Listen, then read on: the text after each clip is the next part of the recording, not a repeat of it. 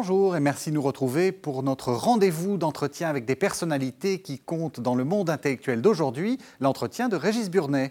Qu'est-ce qu'un théologien? Est-ce uniquement un professeur d'université qui, comme la chouette, ne se lève qu'à la nuit, c'est-à-dire une fois que les événements se sont déroulés? Est-ce qu'on peut être théologien et pourtant engagé dans le monde, ou en allant dans les médias, ou en dirigeant des entreprises? Oui, semble répondre mon invité d'aujourd'hui, qui cumule les métiers. Si on regarde sa biographie, on s'aperçoit qu'il est orthodoxe théologien, historien, éditeur, documentariste, essayiste et directeur général d'une maison d'édition. C'est vous, Jean-François Colosimo, vous êtes tout ça? Oui, enfin peut-être, ou en tout cas je ne suis pas sûr d'être tout ça bien et parfaitement, mais disons que ce sont les circonstances de la vie qui ont décidé pour moi, euh, au fond, de ce qui peut sembler aujourd'hui une forme de boulimie, dont témoigne d'ailleurs mon, allure, voyez. Alors, Jean-François Colosimo, vous avez, vous avez un, nom euh, à consonance italienne et pourtant vous êtes orthodoxe. Euh, vous, vous, vous appelleriez Colosimov, ça, ça, ferait plus, ça ferait plus vrai. Oui, enfin, l'affaire est entendue depuis longtemps. Euh, je suis ce qu'on appelle d'un très mauvais terme un converti à l'orthodoxie. c'est un choix personnel. Mm-hmm. J'ai rencontré le Christ dans l'Église orthodoxe. Mais je dis c'est un mauvais mot converti, parce qu'en fait, dans le christianisme, il n'y a que des convertis, n'est-ce pas? Mm. C'est ce que disait Saint Paul. Jusqu'à ce que je rencontre le Christ, je vénérais euh, ce que j'avais reçu, euh, puisque ce qu'il y a de plus honorable, c'est ce qu'on a reçu avant de rencontrer le Christ. Mm-hmm. La foi n'est pas une identité, contrairement à ce qu'on pense aujourd'hui un peu trop facilement. Mm-hmm. La foi, c'est l'épreuve de cette rencontre il y a des tas de religions dans lesquelles on peut exister parce que soit on, est ceci ou cela par naissance, par adhésion.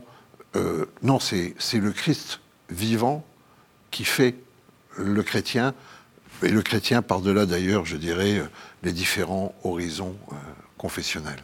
En cela, vous, vous commentez euh, ni l'homme, ni la femme, ni l'esclave, ni l'homme libre. Voilà, je crois que nous sommes tous dans les pas de Saint Paul, rattrapé dans ses convictions, dans ce qu'il croit être l'ordre du monde, dans ce qu'il croit être l'ordre de la vérité, même dans ce qu'il croit être Dieu. Et d'un coup, il se passe quelque chose, c'est que le Christ lui-même, lorsqu'il apparaît, s'adresse à vous, euh, vient vous chercher. Et d'ailleurs, à ce moment-là, vous comprenez le mot de Pascal que vous-même, vous n'auriez pas cherché si vous l'aviez déjà mhm. trouvé. Eh bien, euh, oui, il vous demande tout de ce que vous êtes.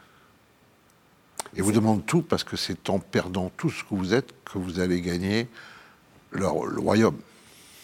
Alors, vous vous convertissez donc dans l'orthodoxie, on est d'accord que ce n'est pas, le, pas le bon mot, euh, et vous vous convertissez dans, quelque chose qui est assez, euh, assez minoritaire, on va dire, euh, dans, le, dans, le, dans, le, dans, le, le monde dans lequel nous vivons. Euh, déjà, le christianisme est, minoritaire et, au sein de ce christianisme-là, euh, au moins en France, l'orthodoxie est, minoritaire. Au, moins en France. Moi, je n'aime pas ce mot de, minoritaire parce qu'en bon français, la minorité, c'est l'âge qui précède l'âge adulte. Vous avez raison. Ah, je ne pense pas dans ces termes.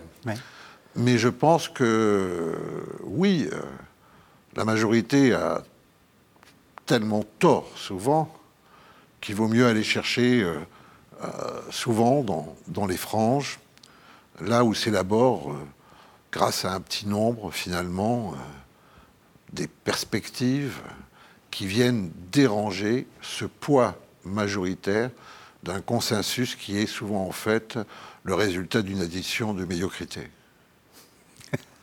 Alors vous commencez donc, vous commencez donc. Quand ce ne sont pas des lâchetés. Vous commencez donc euh, plutôt comme universitaire. Hein. On va essayer de retracer un peu votre, votre, votre parcours. Et... étudiant à l'université. Oui. Euh, oui. bien sûr, mais mon parcours, si vous voulez, n'a pas beaucoup, euh, je dirais, d'intérêt en soi. il n'est marqué que par une chose, au fond, c'est que très tôt, à, 21 ans, je quitte la France et je vais m'immerger dans ce monde orthodoxe, mm-hmm. en Grèce, en Égypte, au mont Athos, au mont Sinaï, à Jérusalem, et finalement d'ailleurs à New York. Bon, vous savez que New York est une ville multiple et il y a une orthodoxie new-yorkaise qui était illustrée alors par le père Jean Yandorf, qui lui-même était né à Paris, euh, qui avait été le disciple d'Henri René Marou, et à qui les jésuites de Fordham avaient confié euh, tout le territoire des théologies et philosophies médiévales.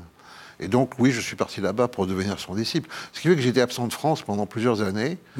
Et que de ce point de vue-là, j'ai euh, une légère amnésie parfois, n'est-ce pas, sur ces fameuses années 1980 qui ont tout de même vu la France à basculer de la certitude de sa singularité euh, à la recherche euh, de son adéquation dans une mondialisation pour laquelle, au fond, elle n'était pas faite. On va y revenir, on va y revenir et à l'occasion de, on va parler du livre que vous avez fait paraître, la, religion française. On va, y, on va y revenir, mais on va continuer votre, votre parcours. Vous vous formez, vous, vous êtes, euh, vous êtes fait pour devenir théologien. Vous continuez d'ailleurs, enfin vous avez enseigné pendant très longtemps la théologie. Oui, j'ai même présidé l'Institut de théologie sincère. J'ai enseigné pendant 25 euh, ans avant d'arrêter. Et en même temps, parallèlement, on peut dire, vous êtes éditeur. Euh, alors, euh, votre biographie, j'ai regardé sur Wikipédia, hein, parle de Stock, parle de la thèse, parle d'Odile Jacob, parle du CNRS, puis après le Centre national du livre. Est-ce que ce sont deux métiers évidemment différents. quels sont les ponts que vous faites entre, entre ces deux métiers? Non, Alors d'abord, un, évidemment, euh, lorsque on est euh, époux, père de famille, euh, que l'on a charge d'âme, je ne sais pas, mais enfin, en tout cas, dans le monde orthodoxe, ce n'est pas la théologie qui, assure, je dirais, le pain quotidien. Peut-être le, pain spirituel quotidien, mais pas le pain matériel. La deuxième chose, c'est que, que voulez-vous, je ne savais rien faire. J'avais passé ma vie dans des écoles, dans des universités, des facultés de théologie, de philosophie d'abord, d'histoire des religions, de, de, de, théologie. Ah, j'avais fréquenté euh, les monastères, les sanctuaires, les séminaires. Donc euh, j'étais euh, bon à rien. Bon à rien, sauf à louer au fond un peu de cette culture que m'avait apporté cette fréquentation, et donc de devenir, dans un premier temps, un mercenaire pour une industrie culturelle mhm. dans laquelle euh, on avait au fond, déjà à ce moment-là, assez peu l'habitude de lire, d'écrire, de commenter, et où déjà la notion de marché avait pris le pas. Mhm. Donc j'ai trouvé une petite place euh, qui était en fait euh, celle d'un commis, hein, d'un commis aux écritures. Voilà. C'est comme ça que ça a démarré, et pour une simple et bonne raison, c'est que, oui, ça je peux le dire sans faire trop de, de confidence, un, fils d'un émigré de Calabre, qui lui-même n'avait pu que très peu fréquenter l'école, mais qui avait un sens de la dignité du travail. Alors évidemment, euh, travailler euh, a été pour moi euh, aussi une forme de spiritualité. Qu'est-ce que Qu'est-ce que vous retenez de ce métier d'éditeur? Quelle est pour vous la, chose la plus importante? Ça sert à quoi un éditeur? Parce que très souvent, il y a, moi j'ai des étudiants qui me disent oh ben, on publiera ça sur Internet. Oui, l'auto-édition, bien L'auto-édition. Ce mirage, bien sûr. Ce mirage, de la même manière que sur Facebook, on devient le héros de, de sa destinée. C'est ça. En affichant ses photos de vacances. De la même manière, par l'auto-édition, on deviendrait écrivain. L'éditeur, Qu'est-ce qu'il fait? Eh bien, il reste dans l'ombre. C'est un médiateur. Il n'a pas d'existence propre. Il doit se couler dans l'existence de l'auteur. Le personnage principal de l'édition, c'est l'auteur, bien sûr. Alors l'éditeur, il procure à l'auteur ce que l'auteur ne peut pas avoir par lui-même. Qu'est-ce que l'auteur ne peut pas avoir par lui-même? Le fait de se voir tel qu'il est. Vous voyez, dans la vie, dans l'existence, on voit tous les autres, mais on ne se voit jamais. Il faut qu'on vous tende un miroir, il faut qu'on vous prenne en photo, il faut qu'on vous filme. Et d'ailleurs, le résultat est souvent très surprenant pour vous-même. Vous découvrez que vous ne vous ressemblez pas au sens où vous ne ressemblez pas à l'image de vous-même que vous projetez. Parfois même, c'est épouvantable comme expérience. Alors, l'éditeur, c'est ça c'est le miroir qui est tendu à l'auteur, donc pas à l'auteur lui-même. simplement, mais qui est tendu à son texte parce que l'auteur, pendant très longtemps, va être dans une symbiose telle avec son écrit que cet écrit, il ne va pas le voir tel qu'il sera lu une fois qu'on aura rompu le cordon ombilical, que l'écrit va suivre sa propre vie, qu'il va arriver chez des lecteurs. Et très souvent, d'ailleurs, c'est une expérience classique pour les auteurs, à se relire trois ans plus tard, ils voient parfois des défauts qui leur été parfaitement imperceptibles au moment de la publication. C'est cet accompagnement. Alors, cet accompagnement fait que l'éditeur est l'un des rares métiers, peut-être euh, avec euh, notaire, mais au moment des dernières volontés, à le prêtre, au moment de l'ultime confession, ce n'est que chez l'éditeur, c'est quotidien, voilà, c'est pas dans les, instances ultimes de l'existence, c'est quotidien. C'est moins dramatique. ça peut être, ça dramatique. en fait, euh, l'éditeur, il a une relation aussi à l'humanité concrète comme nul autre. Parce que l'auteur ou l'autrice qui se présente est dans un dénuement complet. Dans un dénuement complet. Il y a ce pouvoir symbolique qui est tout à fait fort dans l'édition, qui est de dire vivez parce que je vous publie, vous êtes mort parce que je ne vous publie pas, n'est-ce pas? C'est comme une sentence en quelque sorte. Particulièrement en France, où le fait de publier s'assimile à l'anoblissement, n'est-ce pas? Ça, c'est vrai, oui. Ah, je veux dire, vous voyez, euh, en, Allemagne, c'est le fait d'avoir un doctorat. C'est pour ça qu'en Allemagne, tous les ministres s'appellent docteurs, n'est-ce pas? Hein? Et c'est pour ça qu'en Allemagne, on découvre parfois dans les curriculum vitae des ministres que leur doctorat est faux, qu'ils ne l'ont jamais eu, qu'ils l'ont inventé ou qu'ils l'ont plagié. Parce que sans ça, on n'atteint pas à ce degré de représentativité du génie national. En France, on ne peut pas être présidentiable si on n'a pas publié. Et de préférence d'ailleurs, si on a publié un livre qui ne porte pas véritablement sur la politique, mais sur autre chose, une biographie historique, un récit d'enfance. Vous voyez? Et donc euh, l'éditeur est là euh, pour consacrer ce passage aussi. D'où le fait qu'il soit, de la part de l'auteur euh, et de l'autrice, un, objet d'attraction-répulsion. Il faut savoir le vivre aussi, qui est formidable. Parce que, je veux dire, la loi, elle est simple. Lorsque ça marche, c'est grâce à l'auteur, et lorsque ça ne marche pas, c'est à cause de l'éditeur. Donc, vous voyez, un métier de l'ombre, un métier de l'abnégation, un métier du passage, un métier de service, et en même temps un métier de liberté, parce que l'édition reste certainement le lieu où le plus de choses peuvent se dire, s'exprimer. Enfin, évidemment, l'éditeur a un rôle essentiel qu'il ne doit pas prendre trop au sérieux. Il ne doit pas demander à devenir évidemment un fonctionnaire du ministère de la Culture, mais euh, il a euh, un, rôle de, perpétuation de ce que le livre représente dans l'inconscient et l'imaginaire national, à savoir l'émancipation par la lecture.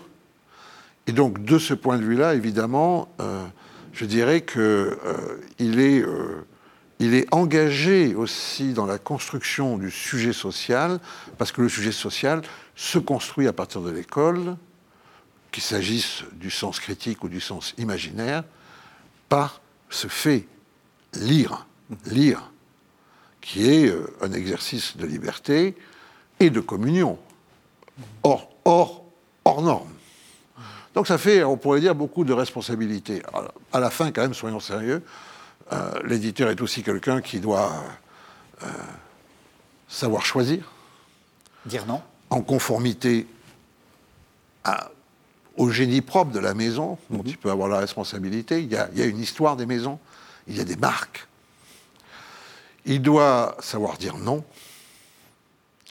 Non à des auteurs potentiels, non aux auteurs qui travaillent, avec lesquels ils travaillent, mais qui peuvent prendre des voies de traverse, euh, non à la date de parution, euh, non aux représentants, non aux libraires, non aux journalistes, tout en ayant toute cette relation avec eux.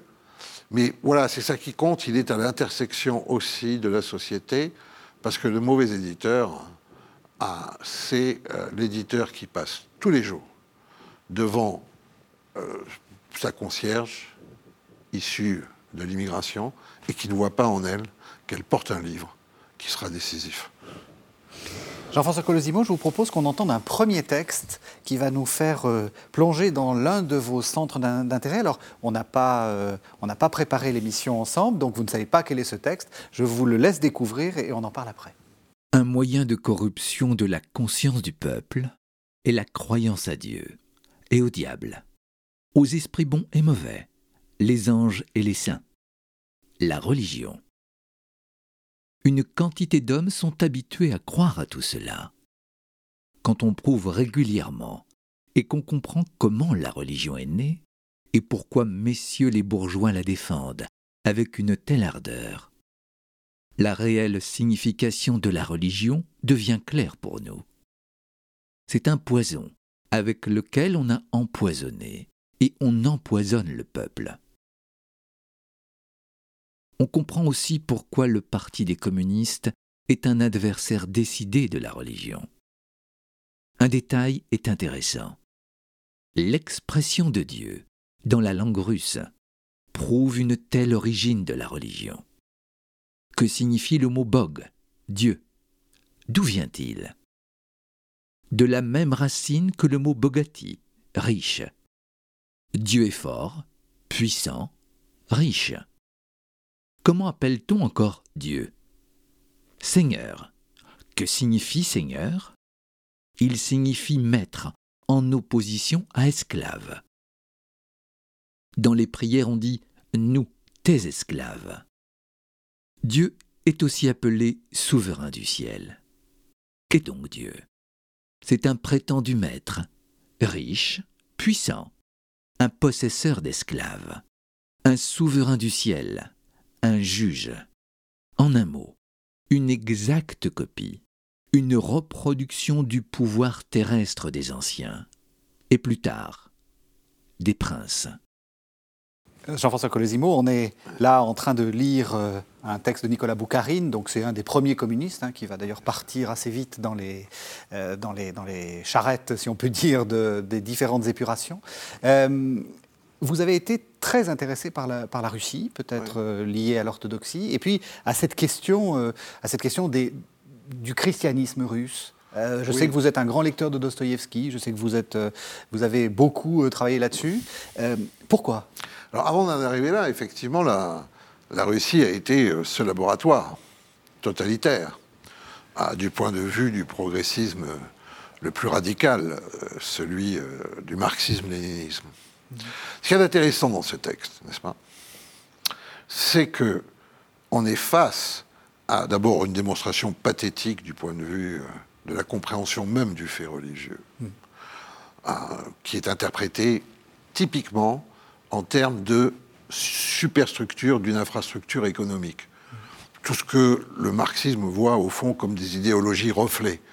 Ça vaut aussi pour l'art, ça vaut aussi euh, pour les mœurs, n'est-ce pas la réalité économique détermine à tous les existants qui, symboliques qui, en quelque sorte, n'ont pas d'autonomie. Mais à quoi aboutit ce projet? Mais à substituer une religion non seulement grotesque, mais effroyable, à une religion historique qui, elle, est éprouvée. Qu'est-ce que va faire euh, euh, euh, le marxisme-léninisme, le bolchevisme en Russie, en Union soviétique?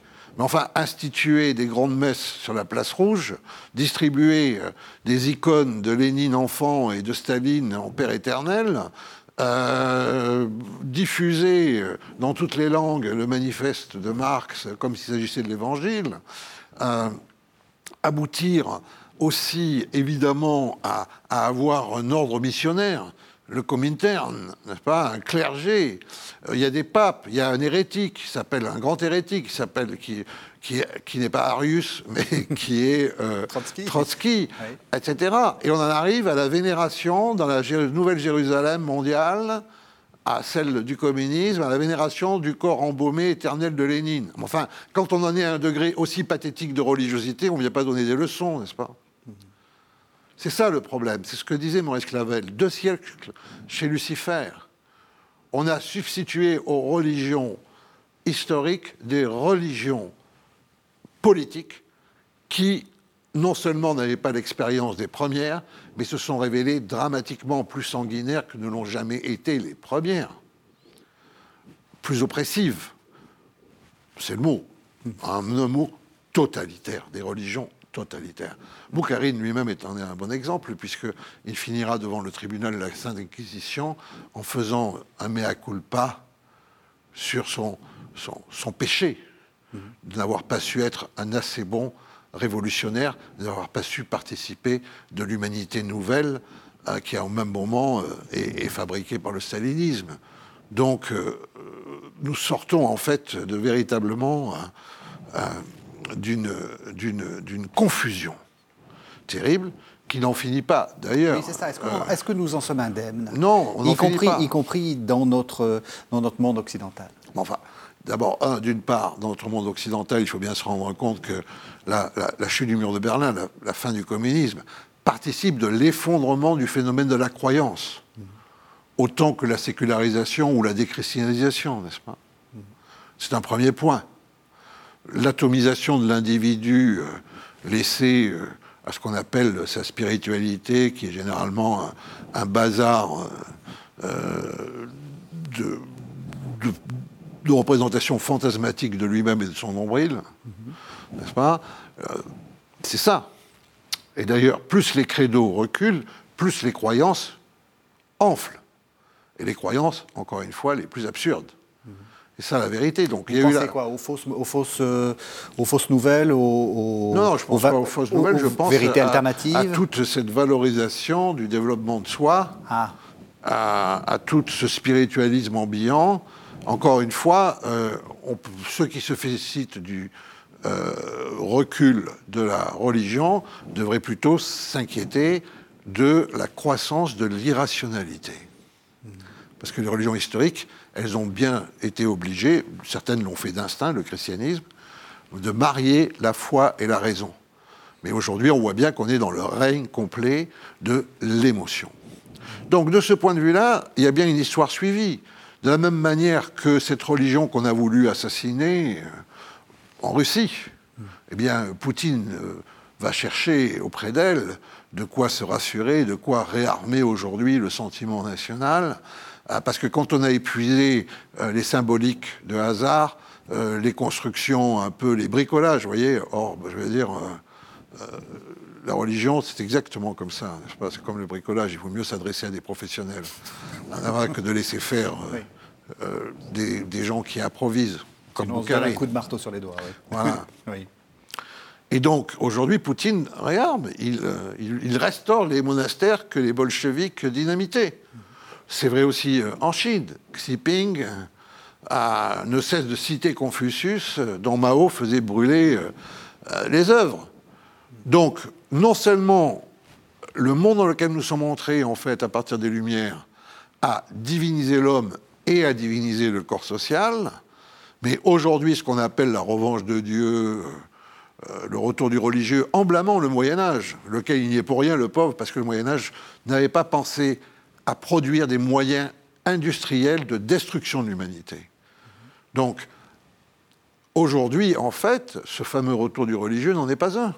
C'est la poursuite de la divinisation du politique. Simplement, le politique, après avoir voulu inventer ses propres modèles, finit aujourd'hui par reprendre les vieux modèles parce qu'une fois qu'ils sont réduits à leur usage politique, ils sont extrêmement efficaces, c'est vrai. Est-ce que vous diriez que c'est la même chose pour l'islam euh, que, euh, On peut penser que l'islam de M. Erdogan en, Turquie euh, est un islam qui, au fond, est, plus politique que religieux? Mais ce n'est pas plus politique que religieux. le religieux, au sens propre, c'est à l'inconscient du politique. Il faut, il faut pas, parce que sinon il y aurait une espèce de d'excuse qui serait assez faible, qui serait de dire oh ben c'est pas la religion, c'est l'instrumentalisation de la religion par le politique. La vérité, c'est qu'il n'y a que le christianisme qui conçoit bien la séparation entre les deux. C'est ça la vérité. Sinon, partout ailleurs, et on le voit, il n'y a pas que M. Erdogan, il y a l'islam, bien sûr. Et là-dessus, je vais vous dire tout de suite, euh, euh, lorsqu'on a pressé le monde musulman de rejoindre la modernité, à la fin du XIXe siècle, ça a donné les théoriciens de l'islamisme. Les islamistes sont autant les enfants, je dirais, des, responsables du comité de salut public, sous la terreur, que les enfants d'une lecture fondamentaliste du Coran. C'est les deux ensemble. voyez? C'est ça qu'il faut bien comprendre, sinon on s'égare. Alors, par rapport à ça, ce mouvement est universel. L'hindouité qui est promue aujourd'hui par le gouvernement actuel en Inde, c'est une machine à hacher la différence. Oh, je m'en réjouis pas, mais j'ai été quand même satisfait de voir que les bons de Birmanie finissaient par me donner raison. Il n'y a pas de religion plus atrocement sociale que le bouddhisme, qui est une religion d'encadrement social, euh, loin des vapeurs d'encens. Euh, et des mantras euh, euh, qu'on distille dans les monastères euh, du Cantal. Vous voyez Donc, il y a eu une grande méprise sur tout ça. Alors, la Russie, c'est important, parce que la Russie, c'est le pays laboratoire. C'est le pays laboratoire où, à la suite de Byzance, l'Occident et l'Orient chrétien se recoupent. C'est le pays laboratoire parce que la Russie va être le seul pays orthodoxe, la seule nation, le seul peuple orthodoxe libre pendant tous les siècles, pendant tous les temps modernes, alors que le reste de l'orthodoxie est sous la domination ottomane. Parce que la Russie va croire à son génie, parce qu'elle va s'inventer la troisième Rome, la première étant euh, la Rome que nous connaissons, mhm. la deuxième étant Constantinople, aujourd'hui Istanbul, la mienne, et puis la troisième Rome. Et la Russie va vivre en fait une intériorisation critique de la culture européenne sans cesser de vouloir être russe, cette culture russe. C'est pour ça qu'on les déteste d'ailleurs. C'est pour ça qu'on les déteste. On les déteste parce que non seulement ils nous prennent des choses, ils les font aussi bien, voire mieux que nous, puisqu'aujourd'hui, euh, le conservatoire européen, euh, est inimaginable sans euh, Rachmaninoff. Euh, le musée européen est impensable sans Kandinsky. La bibliothèque européenne est impensable sans Tolstoï, Dostoïevski. Mais en même temps, les Russes nous disent nous ne voulons pas devenir vous parce que vous avez l'air un peu mort spirituellement. Hein? évidemment, ça c'est un... Et donc, la Russie vit sans arrêt une crise apocalyptique. C'est ce qu'il faut comprendre. Par-delà, évidemment, euh, la tentation aussi, euh, la tentation du pouvoir, qui, depuis Ivan le Terrible. Mais vous voyez, Ivan le Terrible, on ne peut pas en faire une image trop complète de la Russie. Lui aussi, c'est un hybride. C'est bien un russe, mais c'est un lecteur de Machiavel. C'est un russe qui lit Machiavel et ça donne comme résultat la terreur. Euh, donc la Russie aura tout essayé, en fait, hein, de l'Occident et aura fait un tri spectaculaire avec un coût humain énorme et considérable, euh, tout en disant finalement euh, à l'Europe qu'elle préfère garder son Christ à elle, le Christ russe. Dire quoi le Christ russe? Est-ce que c'est simplement une forme un peu de nationalisme déguisé? Non. Non, le Christ russe, c'est le peuple souffrant.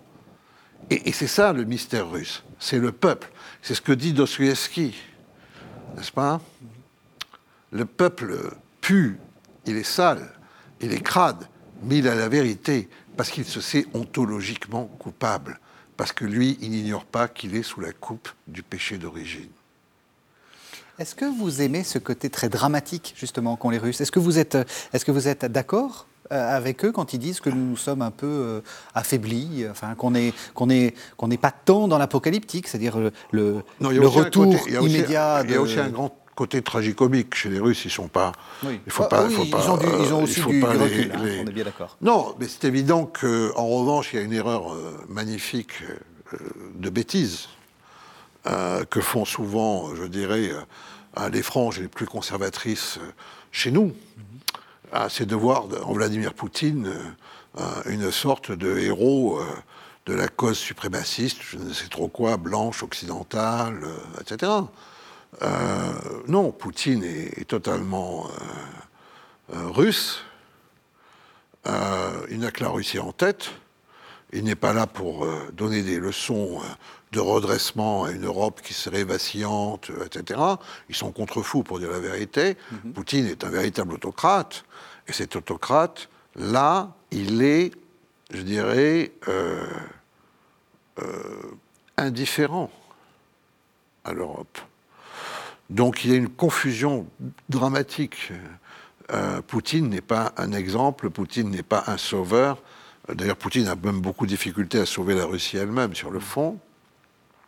Certes, il a restauré une diplomatie russe, très classique d'ailleurs, grâce à son ministre des Affaires étrangères, Lavrov, euh, et il, euh, euh, je dirais, il prend sa revanche. Mais ceux qui applaudissent lorsqu'il démontre avec brio que la force peut gagner, et bien sûr qu'elle peut gagner, sinon elle sert à quoi? Au Proche-Orient ou dans le Caucase ou ailleurs, ils devraient savoir que Poutine, cela qui applaudissent, faut savoir que Poutine est prêt à leur appliquer la même force dès qu'il le jugera possible ou nécessaire. Donc euh, voilà.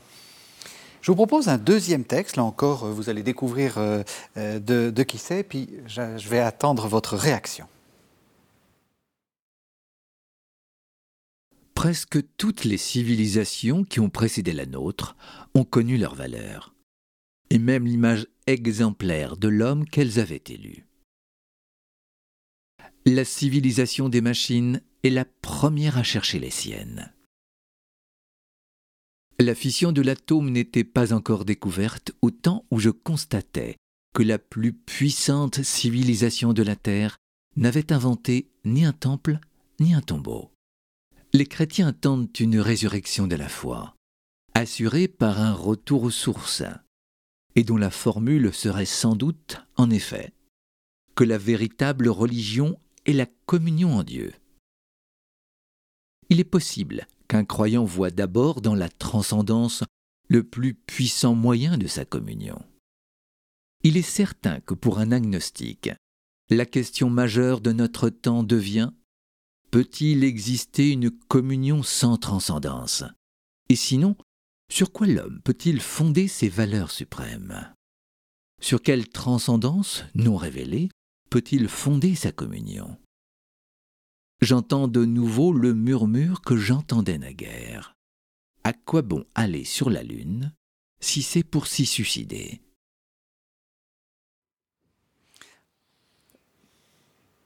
Voilà, alors donc c'est du André Malraux, hein, c'est une préface qu'il avait donnée à, un livre de Claude Bockel. Claude Bockel était l'aumônier euh, de, la division dans laquelle il était, je crois, enfin, voilà, qui s'appelait L'Enfant du Rire en 1973. Alors, est-ce que vous êtes d'accord avec ça, avec cette sorte de comment dire, de spiritualisme sans religion, d'une certaine façon, si je, peux, si je peux me permettre de, de résumer Malraux? Comme toujours, dans Malraux, il y a de belles choses et des choses vraies, mais enfin, la boursouflure euh, nuit un peu à l'ensemble, quoi. Et cette boursouflure... Il a manqué d'éditeur, peut-être euh, Oui, je ne sais pas, il avait quand même un excellent éditeur, hein, la personne de feu Claude Gallimard, hein. mhm. Gaston et puis Claude Gallimard. Euh, vous voyez, c'est toute l'ambiguïté de ce terme. D'abord, un, la religion, on n'en sort pas. C'est pour ça que cette idée selon laquelle nous serions, nous, verrions un retour du religieux est, faux, mhm. est fausse cette idée, mhm. parce qu'on n'en sort pas en fait. Pas la, religion, c'est un mot latin, vous le savez mieux que moi, qui vient de l'Empire romain et qui désigne véritablement la manière dont un groupe se donne des invisibles mhm. pour pouvoir se cimenter, pour pouvoir rayonner, pour pouvoir se mobiliser Hein.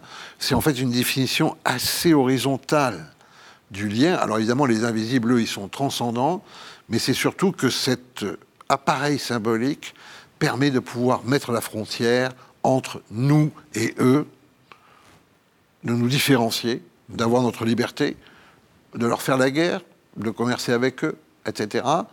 Donc la religion, si vous voulez, c'est ça. La spiritualité, c'est un terme qui est très technique. Comme ça. Alors, des religions, le terme ne change pas jusqu'au XVIIIe siècle. Ce sont les Lumières qui inventent l'idée que la religion, ça serait des systèmes de croyance. La croyance étant évidemment, pour les encyclopédistes, l'obscurantisme. Donc, il faut se défaire de la religion pour aller vers l'homme nouveau.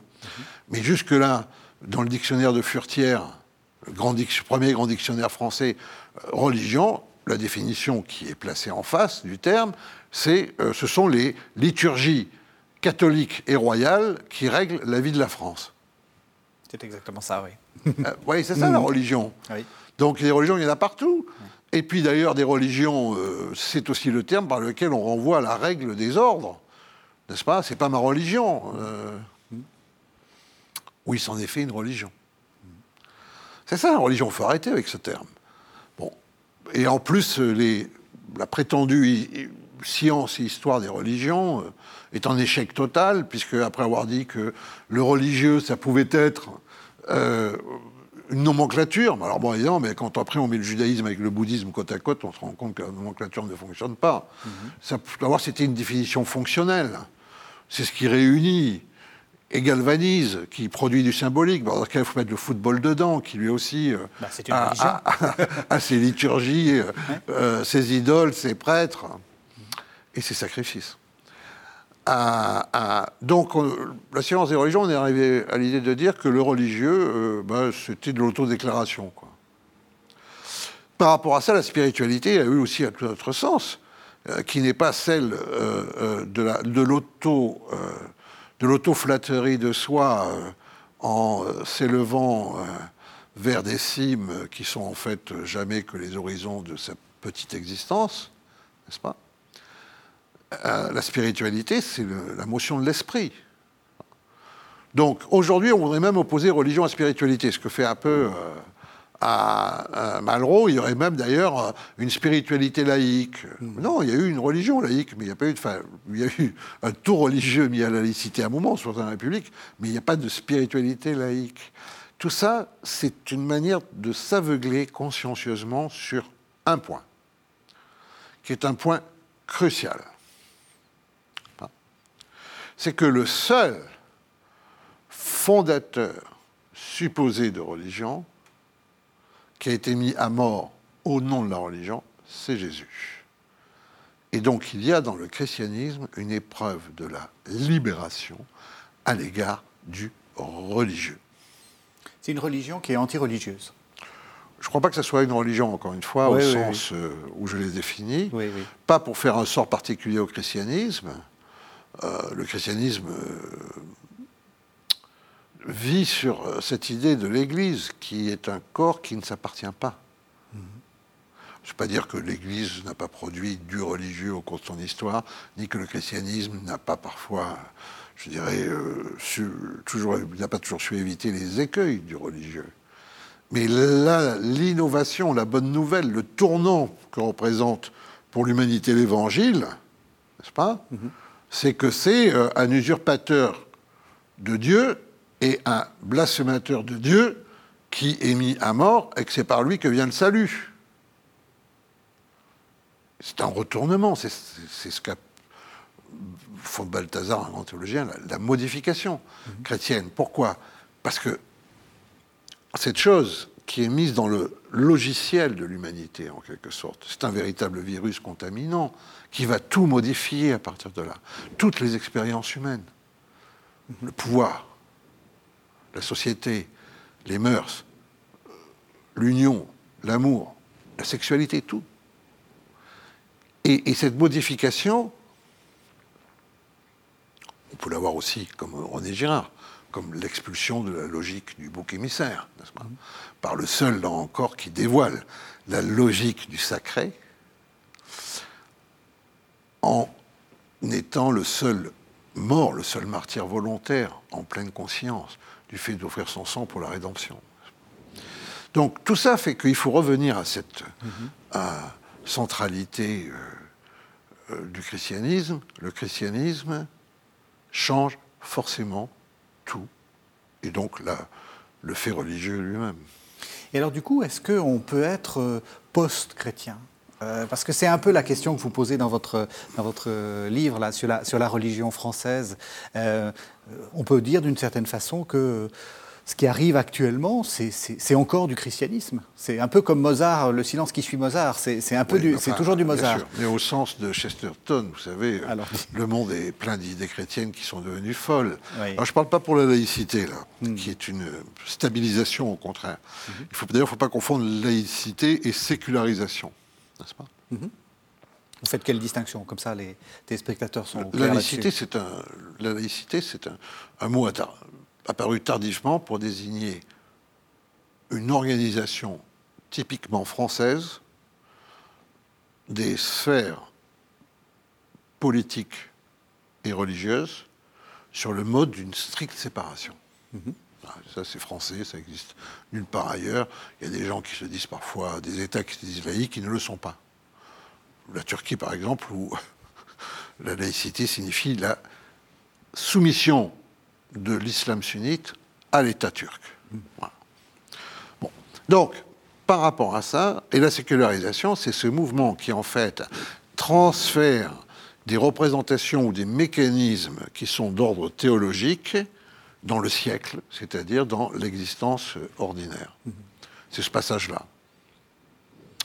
Donc, par exemple, oui, euh, euh, lorsque, euh,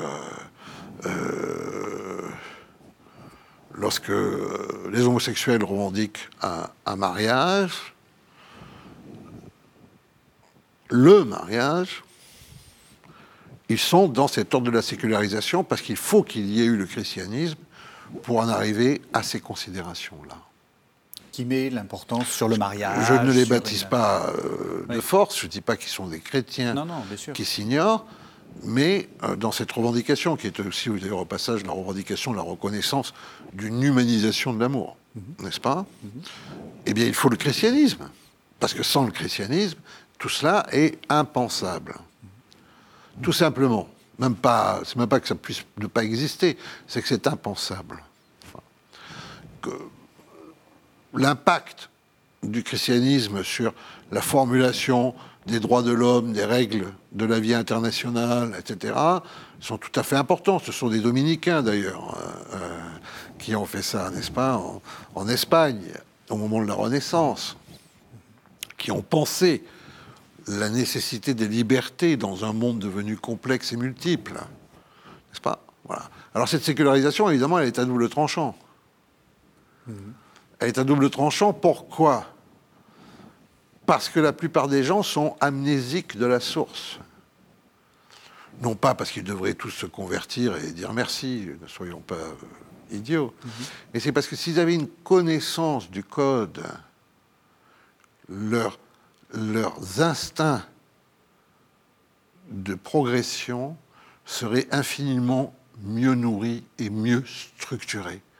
Alors que très souvent, ils sombrent dans une forme un peu de, contestation euh, pour la contestation. Mais le christianisme a contesté le monde ancien, c'est évident. Et du coup, est-ce qu'on peut considérer qu'on est en train d'en sortir? Est-ce que pour vous, c'est, quelque... ça a du sens Et donc de faire cette sorte de... Ah, la sortie de la rue. Ah, c'est mon, non, c'est mon, je pense que mon ami... à Malraux, vous savez... Euh, oui, oui, c'est, mon, oui, mais c'est aussi euh, mon ami Marcel Gaucher qui pense que le christianisme, c'est la religion de la sortie de la religion. Est-ce que vous pensez ça? Bon, euh, moi non, je pense que d'abord le christianisme est très vivant dans, dans le monde, un, être humain sur trois est chrétien, baptisé. Euh, il y a 2 milliards et demi de chrétiens. Le christianisme est majoritaire ou très significatif sociologiquement parlant euh, dans 119 euh, pays sur 130. donc, non, non, je crois qu'il y a une vitalité chrétienne qui est formidable. C'est l'Europe qui est anémiée. C'est pas, c'est pas, c'est pas que le christianisme est en train de sortir de l'histoire. C'est l'Europe qui est en train de sortir de l'histoire, qui d'ailleurs en a envie. Euh, on peut la comprendre. Après euh, euh, Verdun, Auschwitz et le Goulag, peut-être qu'elle considère à raison qu'il serait temps de se retirer sur la pointe des pieds. En tout cas, il y a une grande fatigue, il y a une grande fatigue qui en ressort. Et c'est ça qu'il ne faut pas confondre. Est-ce que d'ailleurs là c'est quelque chose J'ai lu plusieurs livres de vous. C'est une, grande idée. C'est un, des très grands leitmotifs de votre pensée. C'est l'idée que finalement on est un peu trop orgueilleux et qu'il faut remettre les choses à leur place. C'est quelque chose que ah vous dites très souvent. vous écrivez ça très souvent. Il faut remettre les choses à sa place. Oui, mais je ne suis pas certainement pas ethnocentriste. Euh, bon, pour ce qui est le cas de l'Union européenne, l'affaire est entendue. Elle ne veut pas avoir de religion, donc elle n'a pas d'armée, donc elle n'a pas de diplomatie. Donc c'est une puissance de l'impuissance. Non mais ça, ça, ça c'est structurel. Dans l'ordre du monde, là, on parle. Parce qu'il faut une, il faut une religion pour avoir une bonne armée? Faut avoir un culte. Il faut avoir un culte. Il n'y a pas de culture sans culte. Mhm. Une culture, c'est un culte qui a migré vers la sécularisation. Il faudrait avoir un culte. Euh, il y, a, y, a, une religion américaine, la religion civile. Il y a des jeunes qui s'embarquent pour mourir au nom des idéaux de l'Amérique à l'autre bout du monde. Euh, l'armée recrute et ils sont convaincus de leur bon droit, à tort ou à raison. Il n'y a aucun euh, gamin, aucune gamine d'aujourd'hui qui va aller mourir pour l'Europe en ayant l'impression de sacrifier sa vie à quelque chose de plus grand, de nécessaire, d'immense. Ce n'est pas vrai. Vous voyez bien donc qu'il y a un déficit symbolique. N'est-ce pas? Hmm. Qu'est-ce que c'est? Une réalité collective qui est censée nous définir, mais pour laquelle on n'est pas prêt à mourir Cette réalité s'appelle l'impuissance. Et nous en sommes aujourd'hui, je dirais, à un moment fatidique de la certitude que l'Europe est synonyme d'impuissance. On l'a vu même à travers la crise pandémique, n'est-ce pas? On arrive à la fin de l'émission. Oui, alors donc, oui, et, je suis désolé de ça. non, non, non, non. aussi, oui, il faut, il faut toujours regarder la théologie dans le passé pour comprendre le présent. Les ressorts théologiques restent entiers. Ce sont eux qui structurent les inconscients, les imaginaires, mais bien plus que ça encore, qui structurent les nations, qui structurent les empires, qui structurent le choc. Et donc, c'est encore les théologies qui déterminent la guerre et la paix. Nous sommes face aujourd'hui à des générations qui, malheureusement, ont été plongées dans l'amnésie. C'est pour ça qu'elles sont si désemparées elles sont si désemparées parce que la seule chose qu'elles comprennent, c'est qu'elles ne comprennent plus rien. Or, en fait, ce qui se passe, c'est pas très difficile à comprendre. Le diable est encore, reste à l'œuvre, et euh, il commet le plus de mal qu'il peut. Comment on sort de, ça? Comment est-ce qu'on combat le diable? Euh, Simplement par l'éducation par Je crois que voyez, c'est dans l'évangile de Jean, dans le discours aux adieux, lorsque le Christ le dit, euh, l'homicide, le meurtrier depuis l'origine. Euh, dans un monde qui aujourd'hui euh, accepte la violence comme régime normal, des relations, que ce soit les relations internationales, des relations intranationales, n'est-ce pas mm-hmm. où, la violence se déchaîne, on le voit. Mm-hmm. je pense que les chrétiens, plus que jamais, sont doivent être des chrétiens des béatitudes, la dernière des béatitudes, qui n'est pas du tout heureux les pacifiques, n'est-ce pas, en grec, mais qui est heureux les fabricants de paix. Mm. La, la, la, euh, se fabrique, et de ce point de vue-là, je me sens, vous voyez, vous, avez dit que je suis un orthodoxe qui dirige une maison catholique, euh, mais je me sens, moi, personnellement, euh, très ému et très en phase avec le message du pape mm-hmm. François, il faut abattre les murs. C'est comme ça. Euh, aujourd'hui, il n'y a plus que les. Il reste seulement, je dirais, les chrétiens convaincus, ceux qui ne se refugient pas, encore une fois, derrière des masques identitaires, ceux qui vivent de la foi qu'apporte l'Évangile et qui tient à la rencontre du ressuscité, il n'y a que pour tendre la main par-delà les murs. Alors c'est ça. Le diable, c'est au le diviseur. Il y a un véritable combat aujourd'hui pour euh, la figure universelle de, de l'humanité. Et pour finir de vous répondre, dans mes, multiples vies, euh, elles se réunissent là, à ce point d'intersection, euh, qui est le fait que je n'aurais été rien sans la foi que j'ai reçue miraculeusement à l'enfance, qui a pendant longtemps été nourrie par l'Église romaine qui continuent aujourd'hui d'être nourris par l'Église orthodoxe, qui sont des églises euh, sœurs. Merci beaucoup, merci beaucoup Jean-François Colosimo. Alors, je rappelle le titre de votre euh, dernier livre, La religion française. Vous êtes aussi l'auteur d'un autre livre que je n'ai pas amené, mais qui, qui, parle beaucoup justement de ces questions de guerre. Hein. Aveuglement, religion, guerre et civilisation. Tout ça est aux éditions du CERF. Merci beaucoup Jean-François Colosimo. Vous pouvez retrouver cette émission sur le site internet de la chaîne www.ktotv.com et on se retrouve la semaine prochaine.